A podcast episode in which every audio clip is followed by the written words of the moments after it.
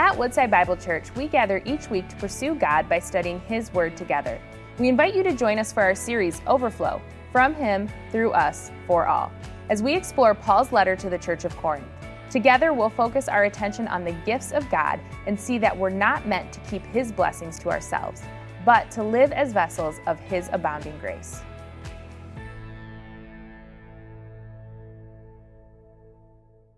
Well, good morning.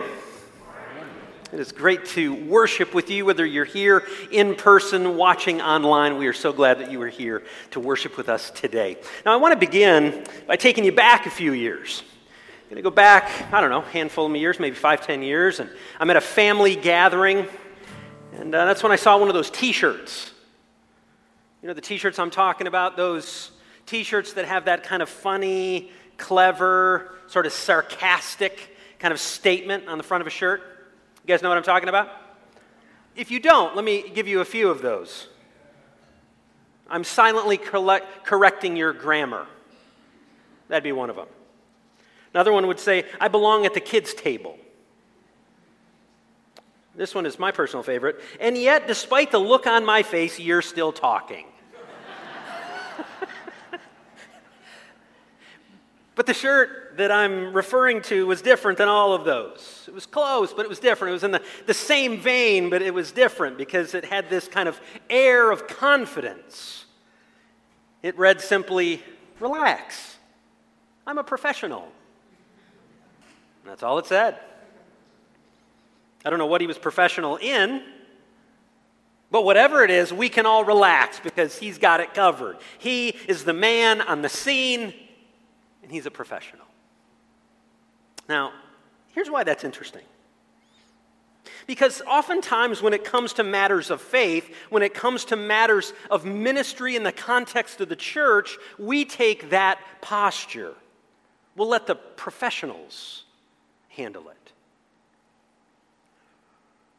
There's one kind of large problem with that, though. That's not what ministry is designed for. It is not just for pastors and missionaries. That's not what it speaks of in the scriptures.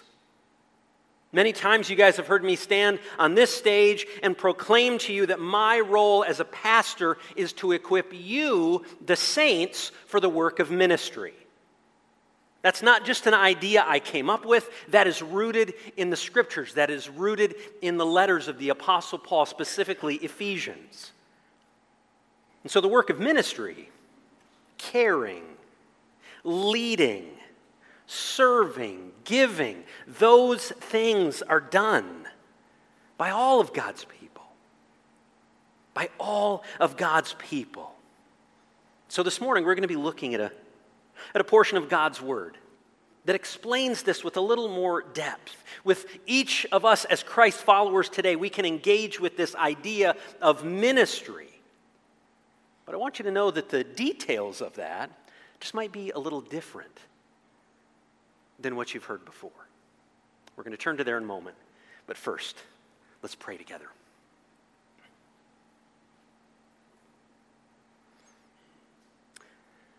Gracious Heavenly Father, you have invited us to meet with you today to worship you. And so, God, we quiet our hearts in this moment as we've proclaimed your goodness, your grace.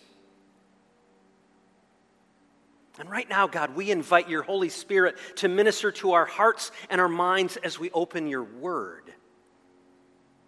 God, this is a church that stands on the truth of your word. We declare that it is truth and it has everything we need to live lives of holiness. So, God, speak to us today through the power of your word. Give us eyes to see its truth today. Give us ears to hear this truth.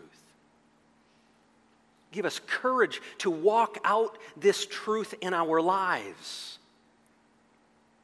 God, we can't do it alone. We need you to work in our hearts through the power of your Spirit. So we invite you to do that today. And we ask this humbly in the name of our Lord Jesus. Amen. Well, church family, it is week four of our sermon series called Overflow, and uh, I hope that you are remembering the pathway of blessing. It is the subtitle for our sermon series, and it is what we have talked about week after week. What begins with God is given to God's people, and it is done so for the blessing of all.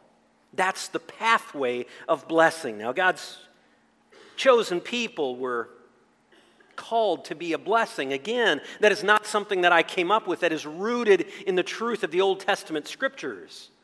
It's actually a covenant promise that God made with his people. And this is a theme that is carried out not only in the Old Testament, but also carries through to the New Testament. It actually has practical implications for you and for me today as we journey in faith. It matters. It's not just something we read one time and we can move beyond it. It matters to us today. Now, to see what these implications are, we're going to be returning to Paul's second letter to the church in Corinth. So I want to encourage you to go ahead and grab your Bibles. We're going to be turning there in just a moment. And as you're grabbing your text, I want to remind you that Paul was the man who established this Corinthian church, this group of believers that he is, he is communicating with. And over the past few weeks, we've been working through chapters 8, and this week we move into chapter 9. And as we've been doing that, we've seen that Paul is encouraging the believers in Corinth on the motivation for generosity. He's established that early. And of course, we know that that is the gospel. That's the good news of Christ and Him crucified. And then we've seen Paul encourage them to move from kind of being ready to give into the practice of giving, to actually doing it.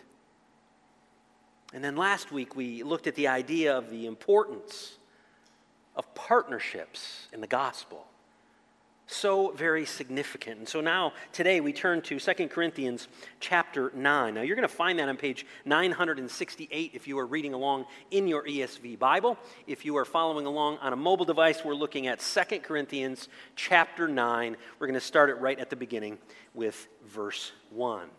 So let's turn there together and hear what Paul has for us today. Now, it is surproof I practiced that all week.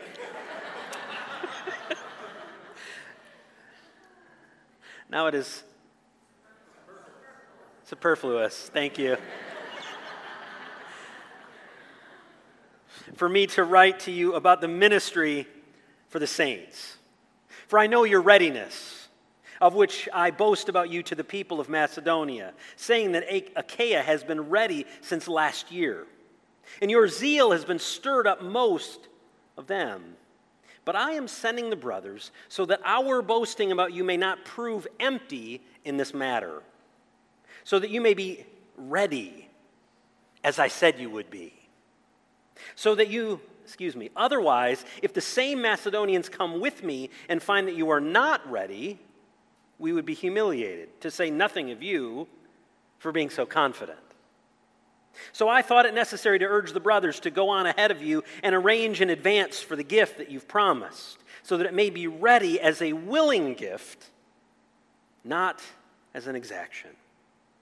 The point is this Whoever sows sparingly will also reap sparingly, and whoever sows bountifully will also reap bountifully.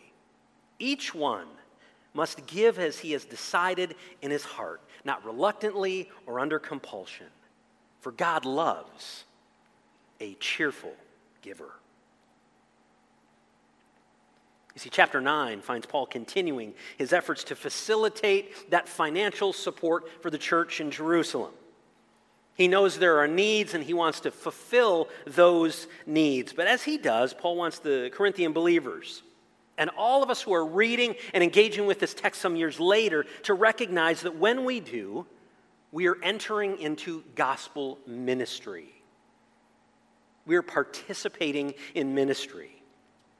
Now, Paul's Seen it happen with the believers in Macedonia, and he's now challenging the Corinthians to join in the work. He says, I want you to participate. So let's look a little bit deeper at verses 1 and 2 to see exactly what I mean. And there is that word again. Now, it is superfluous for me to write to you about the ministry for the saints. For I know your readiness of which I boast about the people of Macedonia, saying that Achaia has been ready since last year, and your zeal has stirred up most of them. Paul says it is superfluous, it is redundant to write about joining the ministry. But he does it anyway. He says it's redundant because I addressed this earlier to you in my letter. He knows of their readiness, but he continues to call them to make a move. He continues to call them to have this heart that is ready to give. He's calling them beyond readiness. And Paul wants the Corinthians and all believers to understand that our first response, if we are to be truly generous, we must commit to give. You and I are called to commit to give. That's the role of God's people. Now let's be real for a moment. Let's be real and honest for a moment. We all have good intentions, don't we? I mean, most of us have really good intentions. We intend to grow spiritually. We intend to serve here at the church. I hear that there's a lot of needs. I, I think someday I'm going to serve. I intend to do that. And one day, one day I intend to start giving. But intentions are not always reality. Our daily lives get filled up with things filled up with the stuff of life. There's the kids' sports schedule. There's house projects. There's that thing at work that keeps us late. There's the whole idea of getting the car fixed and taking care of the situation with the neighbors. There's all kinds of stuff that continues to come up day after day, week after week. And I've not even talked about the importance of something as simple as financial planning all that stuff piles on and we get distracted. Our personal concerns become what we focus on. Instead of recognize that, that the gospel calls us to look outward beyond our own concerns.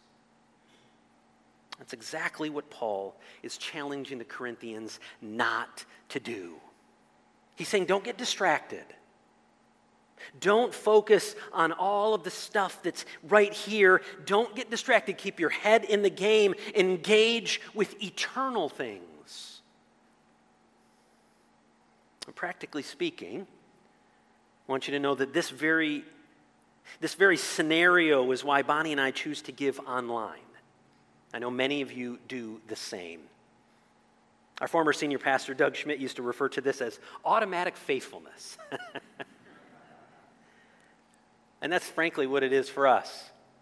You know, we have a lot of things happening on Sunday mornings, and we just found that it was helpful for us to have that taken care of. That we set that aside and we give each month online because it's faithful, it's consistent, it takes away all the distractions that can come. Now, for those of you who do give online, I want to take you back to when we would actually pass the plate. I had a conversation with a a few folks who would say, you know what, I always feel uncomfortable when I'm sitting here and they pass the basket.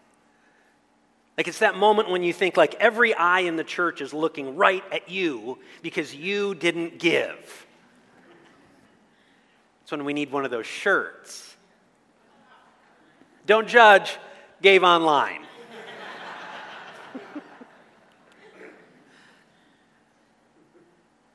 you see, however we choose to give our finances, whether it is online or in the little black boxes as you leave. It is the commitment to do so that matters. It's the faithful, consistent giving that matters. Because what we're practicing is generosity in action. Generosity in action. Now let's go back to our text. Let's pick it up at verses 3 and 4. Here's what Paul writes But I am sending the brothers so that our boasting about you may not prove empty in this matter, so that you may be ready as I said you would be. Otherwise, if some Macedonians come with me and find that you are not ready, we would be humiliated, to say nothing of you, for being so confident. So, Paul has just re- re- reassured the Corinthians of his confidence in them. And he's not needing to write about the collection, and yet he's writing about the collection. Why would he do that? Because Paul has a plan in place. It's an elaborate plan. There can be no delays. He doesn't want to have any situation arise in this moment. We've been reading and examining the story in each segment, each of the past few weeks, and you've heard us say similar things each week. But what happens when we step back for just a moment and we see the elaborate plan that Paul has? He has the Macedonian churches collecting an offering. They're now sending men to join with Paul as they would eventually take that money to Jerusalem where there are needs. And these representatives would then travel to Corinth to join and collect other uh, collect those resources and also collect some, some men. Now, before Paul and the Macedonians arrive, and I want to assure you, Paul and the Macedonians, it's not a pop band from the 80s the apostle sends brothers to Corinth to ensure the readiness of the gift. He says, I want you guys to go before me because I don't want this thing to come undone. Here's what he's trying to avoid. He's trying to avoid a ragged group of Macedonians who, remember, have very little. He doesn't want them showing up in Corinth only to find the wealthy Corinthians unprepared. He doesn't want them showing up and having them look foolish because those with little are ready to give and those with much are unprepared. He does not want that to happen, so he sends the brothers ahead to make sure that they are prepared. And this gives us our second application today. That Paul wants the Corinthians, and he wants you and me, all believers, to understand that to be truly generous, we need to prepare to give. We need to be prepared to give. Now, our situation certainly isn't in the first century Corinth, but the truth that Paul is highlighting here has direct implications for you and for me right here today. The fact of the matter is, we do the things that we prepare for. If I were to look into your life and journey with you for a week, I would look and I would say, hey, he is faithful at working out. And then I dig a little deeper and I'd see he actually had a plan to do that. I would see that you're faithful in your desire to lose weight why? Because there is a plan that you have put in place to practice that. You're faithful in achieving your, your academic goals. That's why they hand out a syllabus. Because it is a plan, it is a learning strategy. I could go on and on and on about realities in our lives that are plans that we put in place to accomplish a goal happens all the time, and sometimes it doesn't. That's why Benjamin Franklin famously said, By failing to prepare, we are preparing to fail. Now, Benjamin was a sharp guy, but he's actually speaking the words of the Apostle Paul in many ways. Because Paul is emphasizing preparedness for the believer, and he did so long before. Now, you and I know that these things are true when it comes to our daily jobs, our family lives. When we fail to prepare, we struggle. But that's also true in our spiritual lives. When we don't have a plan, whether it's a reading plan, when we don't have a strategy to pray, those are the things that get left on the side. That's true for giving, too, when it pertains to our money. So, believer, let me ask you are you prepared to give? Or perhaps another question might be this What are you prepared to give? May I encourage you and your spouse to sit down and maybe with your family, sit around around the table and spend some time praying together this week.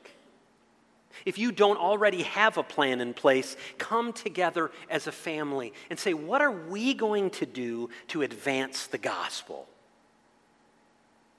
What will that look like in our family? With our time, with our talents, with our resources? What are we prepared to give?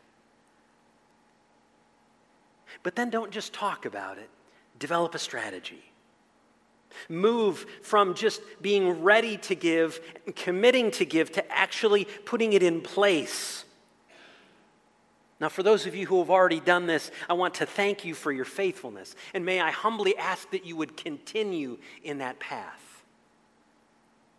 For those of you who have not, maybe this week. Maybe this week is the week that you prepare to give. Now, let's look at the last part of our text today. 2 Corinthians chapter 9, verses 5 through 7. Paul writes, So I thought it necessary to urge the brothers to go on ahead and arrange in advance for the gift that you've promised, so that it may be ready as a willing gift, not as an exaction. The point is this Whoever sows sparingly will also reap sparingly, and whoever sows bountifully will also reap bountifully. Each one must give as he has decided in his heart, not reluctantly, not under compulsion, for God. God loves a cheerful giver. In these words, the apostle has provided the Corinthians with a vision for giving. It is one that comes from a willing and generous heart, one that finds joy in giving. And that is our third point this morning. That in order to be truly generous, God's people must cheerfully give. You and I are called to cheerfully give because when we do, we model the love of Christ. It's intriguing to me as we look at Paul's words there. He has this kind of pro- proverbial saying, this proverb like phrase that he has. He says, The less you sow, the less you reap. He says, The more you sow, the more you'll reap. This is an encouragement for cheerful giving.